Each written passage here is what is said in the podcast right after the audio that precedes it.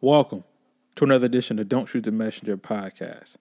On behalf of myself, Professional Sutton, Chris G, The Rock Report, and SP, we appreciate you for tuning in. Don't Shoot the Messenger is an unfiltered, unedited, opinionated sports podcast.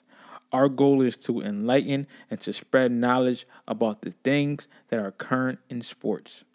Now, we're not going to sit up here and say that we are a news because we're not. Our views isn't to sway you politically, but definitely in the sports realm, we definitely want you to be on our side. We have fun and we love what we do. Since this is your first time, or maybe it might be your eighth time, or even 20th time, we want you to experience the listening pleasure as if it was your very first time.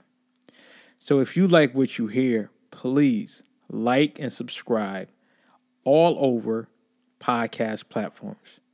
Also, if you have Facebook, you can go to your Facebook and type in Don't Shoot the Messenger podcast, where you can like and also follow us on Facebook, on Instagram, Real DSTM, and also on Twitter, Real DSTM1.